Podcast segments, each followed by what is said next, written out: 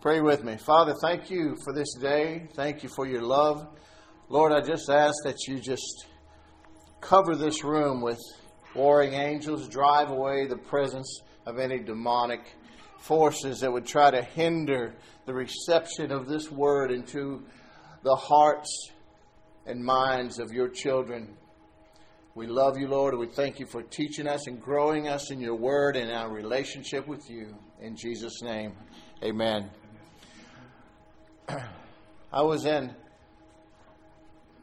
a hotel in Abilene, Texas last night, six hours from here.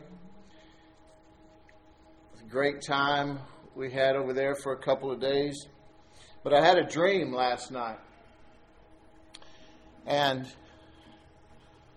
I was I was in a church. It was almost Presbyterian like setting. very formal, very religious. Great crowd. Everyone in their designated seat, I could tell. The same place they sit all the time. Probably got offended if anyone else sat there, you know. I was the pastor, though. But I could hear, as service was about to begin, I could hear their thoughts. I could hear their thoughts.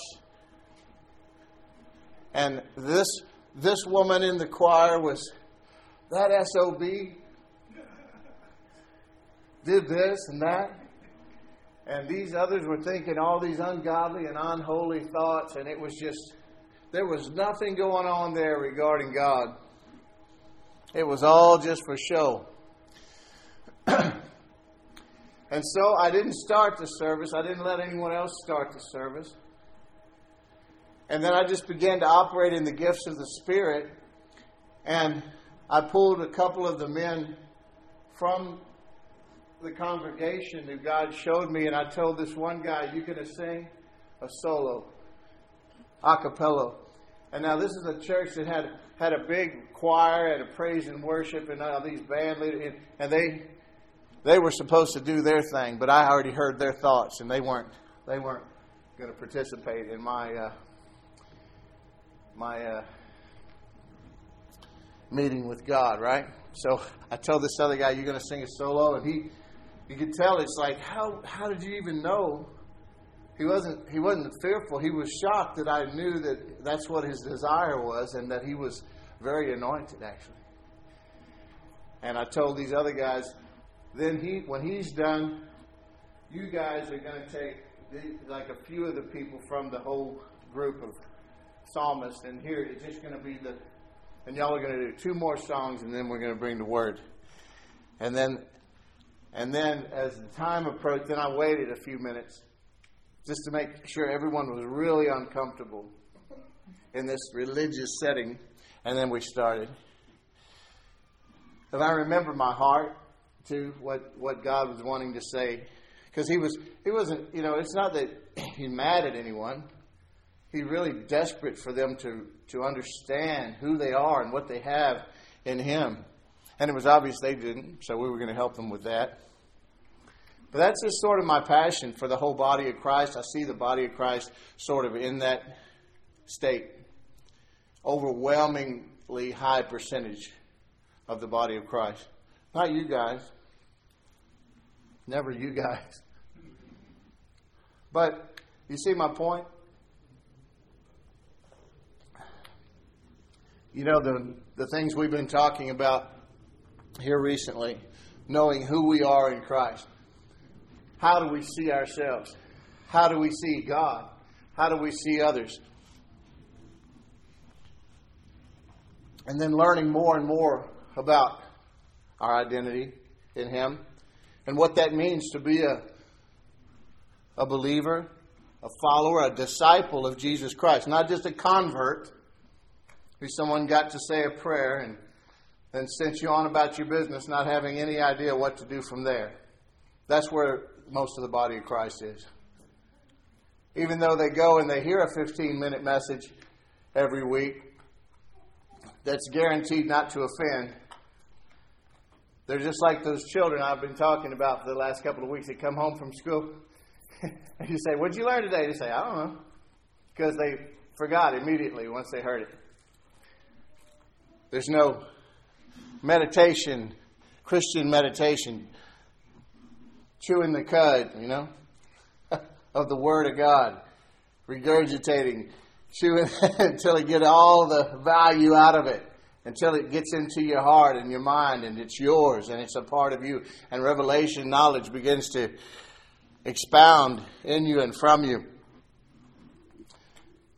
So, last week we were talking about Joshua and Moses, how Moses didn't get to enter in, but Joshua, who is a type and shadow of Jesus, was able to bring them into the promised land. You know, Moses, even though he really wanted to, and he was a great friend of God, and the Lord Himself buried him there, he let him look over into the promised land, but he never went. Moses was a picture of the law. The law, the founding scripture of this, this church, right on the first page of, of John. The, the, the name of this church came from this scripture, John 1 17. For the law was given through Moses, grace and truth came through Jesus Christ. Just like that card, the do's and the don'ts, the, and the done, the do and the done. With Moses, do this, do that, or else. Jesus fulfilled all that. Now it's done. Moses, as a representative of the law, was never going to lead them into the promised land. Because the entire Old Covenant was in type and shadow. How could God let Moses, who was his representative of the law, lead the people into the promised land? That's like saying you can get there by good works. Are you with me? So it had to be Joshua a type of Jesus.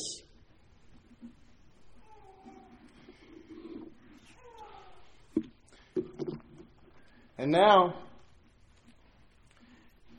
in First Peter, Second Peter, one fourteen, I think I barely touched on this last week. Second Peter one fourteen.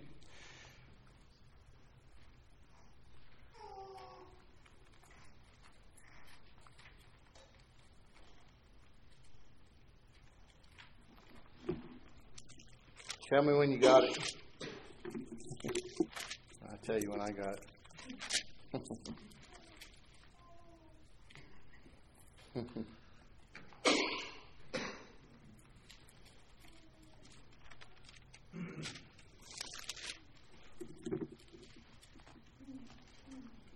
okay, 1 4, not 14. Sorry, I knew that sounded wrong. 2 Peter 1 4. Let me just back up to the third, to the second verse. It's so powerful. This is the introduction, Peter's last letter to the church. He said, May grace and peace be multiplied to you. That's awesome. In the knowledge of God and of Jesus our Lord. That's how it's multiplied to you. His divine power has, there's a past tense, granted to us all things that pertain to life, this life, and godliness. So everything has already been given to you put on account for you because of Jesus. Everything you'll ever need in this life and, of course, in the next. By which he has granted to us his precious and very great promises. Now, listen to this. Because we're, ta- I'm, I'm, we're transitioning here. I've taught you that the Old Testament is type and shadow of what's been revealed now in the New Covenant through Jesus. So their struggle to get into the promised land, all that was a type and shadow of what we have now received through Christ. Joshua led them into the promised land. Jesus led us into the land of promises. I'm not talking about the U.S. of A. I'm talking about a spiritual inheritance that will never fade or perish. Death has lost its sting with you now that you belong to Jesus Christ. You're never going to die. This body will pass from this earth, but you're a spirit with a soul, and you're just going to transition home to be with the Lord. Well, you'll get a new one of these, by the way, and it's going to be awesome. So he's granted to us his precious and very great promises, so that through them you may become partakers of the divine nature. What's that mean? You're being transformed into the image of Jesus Christ. Not to look like him, to be like him. God is a spirit, and those who worship him must worship him in spirit and in truth. John 4 24. So going back to the promised land with Joshua, I want to show you what our problem is with the church. Joshua chapter 18. You might be better off just to write these down and just listen. Because I'm going to cover, I just I just wrote a bunch of scriptures down on the ride home while, while Tavana drove for a while for me. Thank you, honey. Joshua chapter 18. I'm just going to fast forward a little bit from Joshua bringing them into the promised land. Now, when they got there, God said He had given them all this land, right? And He divided it up for the different tribes to have this land and that land. You know what? There were still people living there. there were giants in the land, you know? But God had given it to them. What does that mean? That, that they, they had the ability to drive those people out because God was with them. But God didn't do it for them. You know, the day they entered into the promised land, the manna from heaven that had rained down on them to, for them to eat, that God provided for them in the desert, it stopped. And some of them still went out to collect the manna. Like, where's the manna? We're, we're in the, the promised land, and now we don't even have the food that God had been providing for us. It's here. Go get it.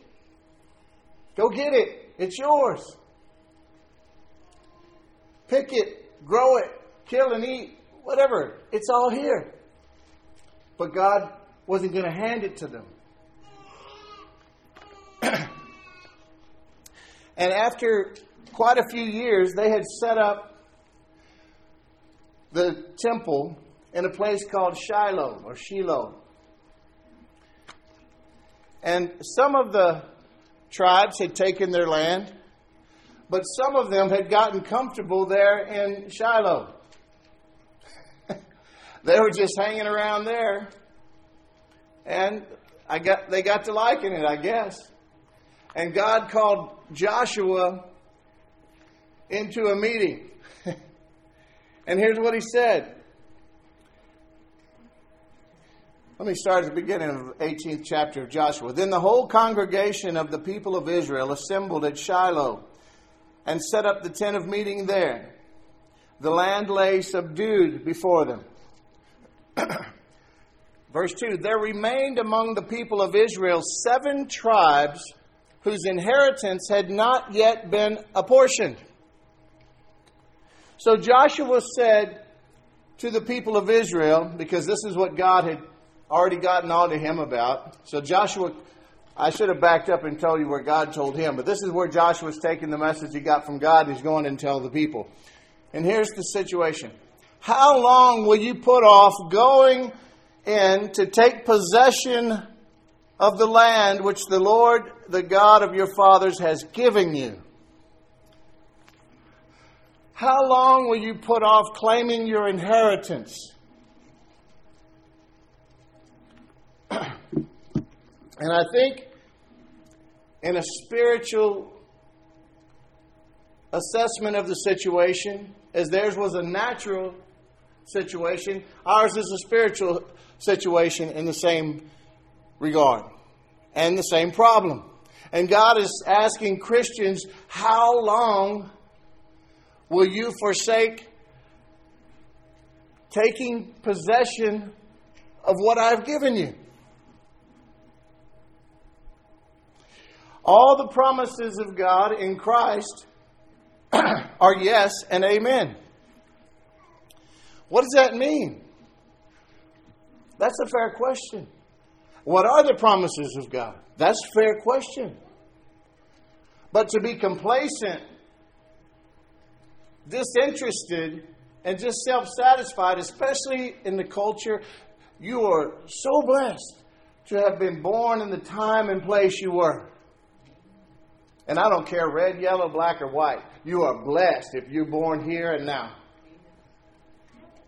You can perpetuate all these nonsense in your mind, but this is the best situation the world has ever known for anybody who wants to take advantage of it.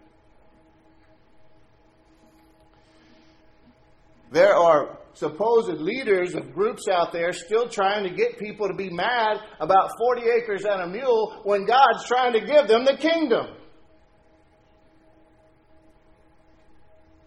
Let it go. Let it go. Go take possession of the land that your Father has given you. All the promises of God in Christ are yes and amen. Let's talk about some of those promises. I want you to know how to read your Bible because it's for you. And any place that God has done something good or said He would do something good, it's yours. It's yours. All the promises, every good thing He's ever commented on is for you if you claim it. Now that you belong to Christ because He earned it. You're feeling unworthy when it was never about your worthiness. See yourself as God sees, sees you, clothed in gold, deity. Eternal life is yours now. That's one great promise. That what it says in John 3:16? For God so loved the world, he gave his only begotten Son, that whosoever believeth in him will not perish, but have everlasting life, eternal life. You need to get that first. That you're forgiven, you're redeemed, you're purchased with the with the blood of Jesus Christ, the most valuable substance that ever passed through this world. One drop would have redeemed the entire world.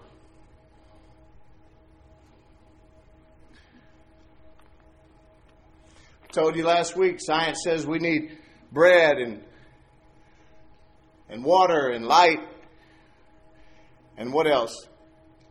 Air. And I told you that Jesus says, I am the bread of life.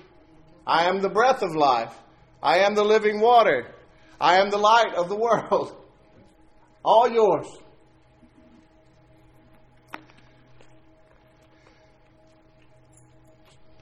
Look at this in John 8 36. I want to touch on this quickly if this is where. I'll back up a little. Jesus answered, Truly, truly, I say to you, everyone who practices sin is a slave to sin. So keep that in mind. Whoever obeys someone is a slave to the one they obey. Whether sin for the devil or righteousness for Christ. The slave does not remain in the house forever, the son remains forever. So if the Son sets you free, you will be free indeed. Freedom is ours in Christ. The main thing that I needed when I came to the Lord was peace.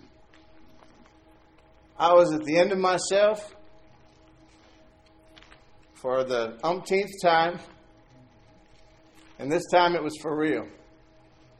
Anybody got people in their lives that always claiming to be at the end of themselves? Just need this one, this one hand uh, out.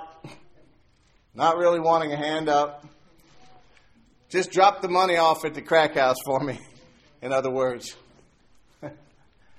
They're not ever that blatant about it, but that's exactly what they mean. But I was ready for God, finally. And Isaiah 26 3 says, He will keep them in perfect peace whose mind is stayed on Him, right? He had my attention now, and He was providing me with some peace. I saw it was real. And then my favorite scripture, John 14 27, I began to learn about the relationship. Let me tell you, all of the things that these promises that I'm talking about, how to be partakers of the inheritance of the land that God has given us, there's a key. You have to understand that it's a partnership, it's a relationship. Without relationship, and, and relationship is a two way street, isn't it? When it's not, what happens? It dies. So I realized in John 14 27, because Jesus said on that fateful night, He told the disciples, He's telling you now, my peace Peace I give to you. My peace I give unto you. Not as the world gives do I give unto you. Let not your hearts be troubled, neither let them be afraid. And I began to realize something. And all of these good things throughout the word that I saw from God, this was a perfect gift. I mean, from Jesus, he stopped. He was talking about the Father, he was talking about heaven, what was going to happen to him about the Holy Spirit coming, and then he stopped and he gave them a personal gift. It's like he wanted to really express something of his own, and he gave them, My peace I give unto you. Not as the world gives. He made sure, don't worry, I'm not going to take it back when I get mad at you. And then he turned and he gave them their part to do of the bargain. Let not your hearts be troubled, neither be, let them be afraid. We know that fear is not of God, and that God has not given us a spirit of fear, but of power and of love and of a sound mind. So I knew that I wanted to operate in this peace that He had given me as a gift, and I knew it was conditional. He wasn't going to take it away, but it would be driven away if I entertained the sin of fear and anxiety. And so I had to learn to keep those things in check, trusting that He would be there for me. And it would empower me to do it. And that's how I began to learn the relationship and my part to be a partaker. Instead of seeing it as a as a do and a don't, because you come to the Lord, you all you know about Christianity, the Ten Commandments, do this, don't do that. But you got to stop seeing it that way now. It looks the same. It looks the same. Well, it's the same difference. If I, if I do this, then I'll be able to have the peace. If I don't, then I won't. He'll take it. No, he's not taking anything. This is the key. He's put it all on account. Everything that's been established by the grace of God for you is there. And it's unchanging. And He's unchanging. His love towards you is unchanging. His desire for you is unchanging. So, what changes? You do. We do. He will never force us. He didn't want robots, He gave us a free will.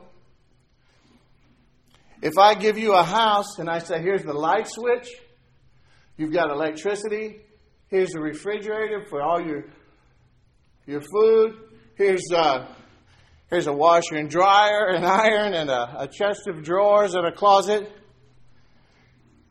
If you want to be a pig and throw all your clothes all over the floor still, you can. And you don't ever want to flip the switch and turn the lights on, you can stay in the dark. You can go grocery shopping and let all your food spoil because you didn't use the refrigerator.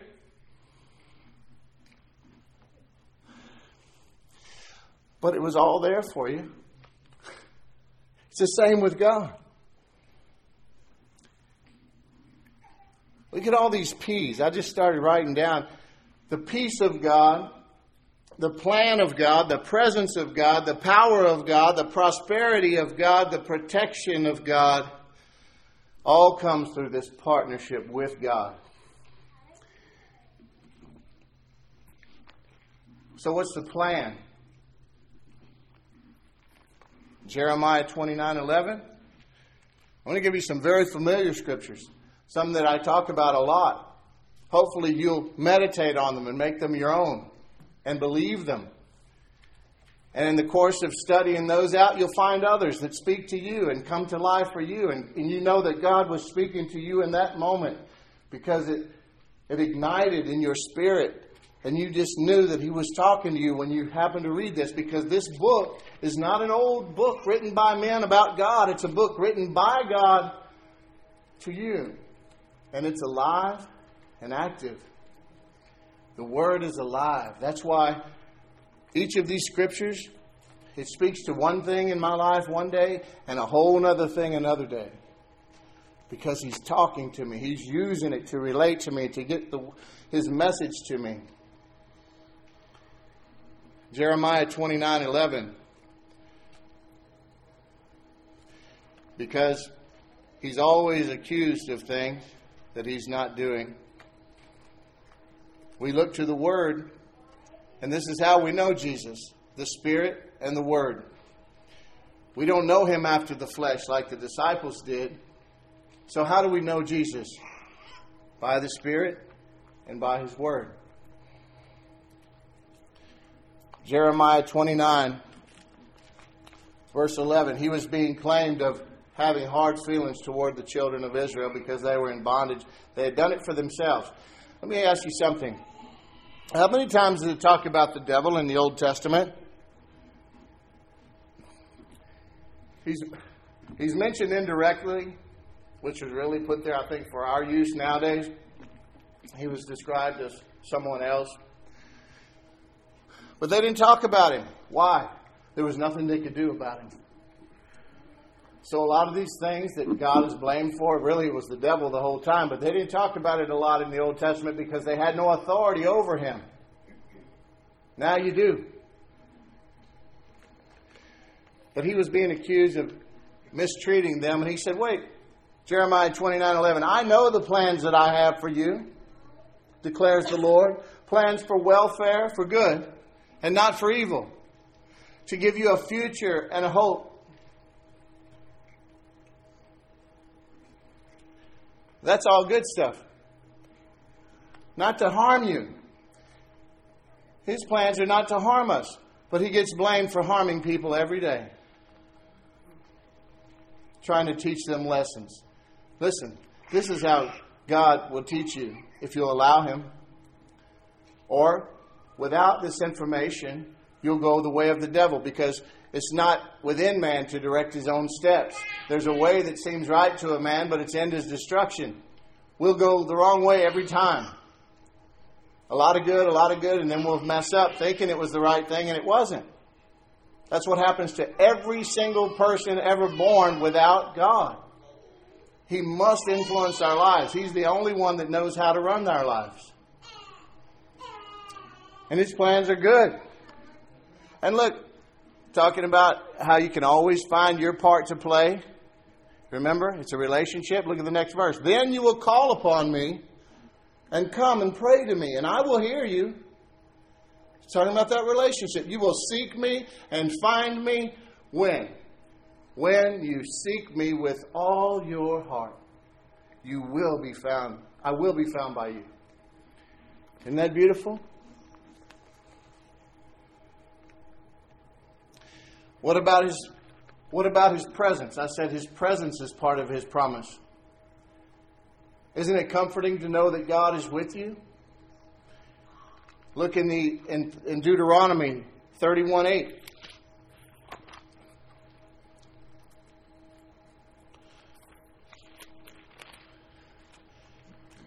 Deuteronomy 31 8. It is the Lord who goes before you. He will be with you. He will never leave you nor forsake you. Do not fear or be dismayed. Again, there's your part. Don't let fear come in. God will always be with you. The only time the devil wins or has influence in your life is when you believe his lies. And he can make you fearful and anxious and worried because that gives access to his, his forces, his demons to come in and work in your mind and in your life. But when you drive them away, you say, oh, How am I supposed to do that? Well, didn't James, the brother of Jesus, have a book in the back of this Bible? And he says, Resist the devil, and he will flee from you. There's a promise of God. But it's attached to a part to play again. Resist. How do you resist what you don't know? If you don't know if it's God or the devil, how do you know to resist? That's why you have to learn what God says. So when people accuse him of things he didn't do, you'll say, wait, wait, wait a minute. I, I don't mean to interrupt you, but I, I can't let you say that about my Lord. He, he loves us, man. He's not out to hurt us. Don't you think that's a good thing to let somebody know who's stuck in kind of a religious mindset? Thinking that the person that they're traveling down there to to worship in their religious setting, just like that church I described in my dream. They didn't care about God. They were there because they that was part of their duty. But because they think of God as a, a mean God, a mean father who's waiting to, to hit them with a lightning bolt if they step out of line.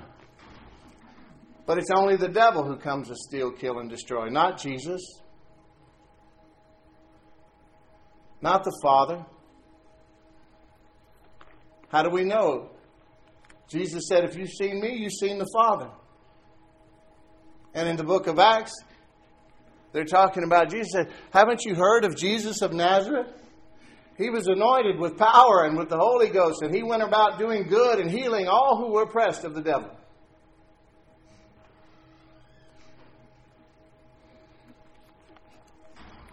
He has a plan for us. That's part of our inheritance. The peace of God is part of the promises of God. The presence of God. I'll never leave you. I'll never forsake you. That's what he told Joshua when he was just going into the, the promised land. It's funny. It all just keeps clicking together. Right there in that first chapter, he told Joshua, Remember, he was saying, No man shall be able to stand before you all the days of your life, just as I was with Moses, so I will be with you. I will not leave you or forsake you. And then watch, be strong and courageous. There's your part. It's a relationship. I need you to do this to fend off the devil. If you let fear and terror come in, you won't hear me anymore. You won't hear me because the devil will have you in his chokehold right there because you open a door for him. Drive off that fear and just listen to me because without the peace of God, you'll never hear the word of God. That's why when you're going through the storms of life, it's not good to keep your own counsel. It's not, it's not good to hide from church. The devil, he takes those sheep that stray away from the flock, and those are the ones he's able to mess with. Even myself, when I'm going through something really difficult, I have a lot of people that I call. Not a lot.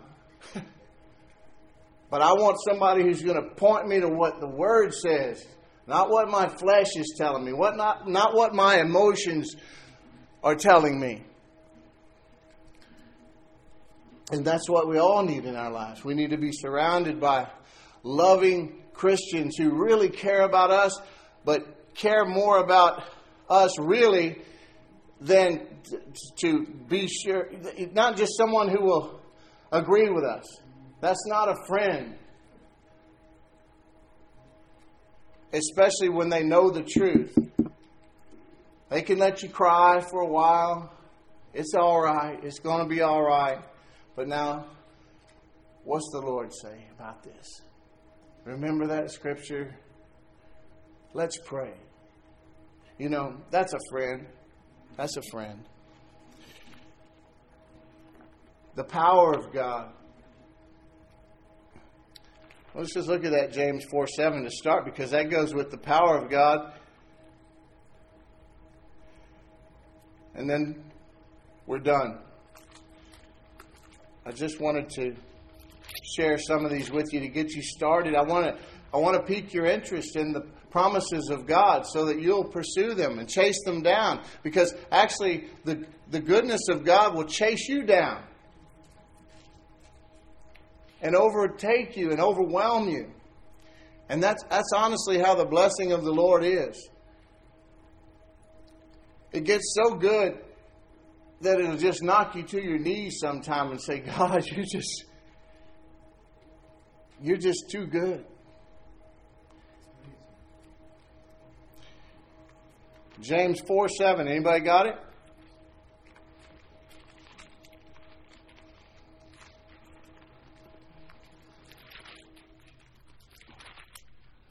Right before Peter, right after Hebrews. James 4, verse 7. Submit yourselves therefore to God. Resist the devil, and he will flee from you. Look at there. There's our part again. It just came eh, before the verse this time. Submit yourselves to God. Resist the devil, and he will flee from you. That's an awesome promise right there. That should comfort you and empower you when fear does try to come upon you. Wait. I'm going to church every week. And it's either real or it's not. And if it's not, I'm wasting my time. So, he said, He'll never leave me or forsake me. That means he's here. He knows what's going on. He said, If I don't get fearful, his peace will be an abiding presence. The enemy's messing with me, and I've, I've learned enough to recognize that now. Because this ain't good, so it ain't God. And he said, If I resist him, he will flee from me. I'm going to resist. I'm going to run him off in the name of Jesus. I'm going to plead the blood of Jesus. And I'm going to rest in the Lord. That's power. In the book of Mark, 11 24, Jesus said, Believe that you have what you pray for when you pray, and you will have it. He's talking about moving mountains, the mountains of your life, the hills so steep that you don't ever think you can overcome this. Whatever it is. He said, you don't need more faith. You need less unbelief. I already gave you the measure of faith. And let me tell you something it's just like muscles on a human body. When they're not worked properly, you lose them. But when you work it out, you take care of yourself, it gets stronger. My nephew told me the other night, he goes, I need more patience, Uncle William. I said, No, you don't. like, he never knows what I'm going to tell him. I said, No, you don't. I said, You have the same amount of patience that Jesus does. All the peace, love, joy, patience, kindness, goodness, faithfulness, gentleness, and self control. Full blown, full grown fruit of the Spirit in your spirit, abiding in you. You need to learn to draw on those you need to get into agreement. Know that you have them and practice those things. Patience is one of those fruit. Think of it as a muscle.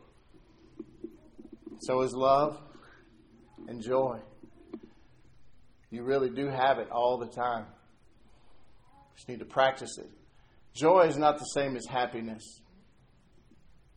You're not always going to be happy because happiness depends on happenings. But there is an abiding fruit of the Spirit, the joy of the Lord, and that is your strength.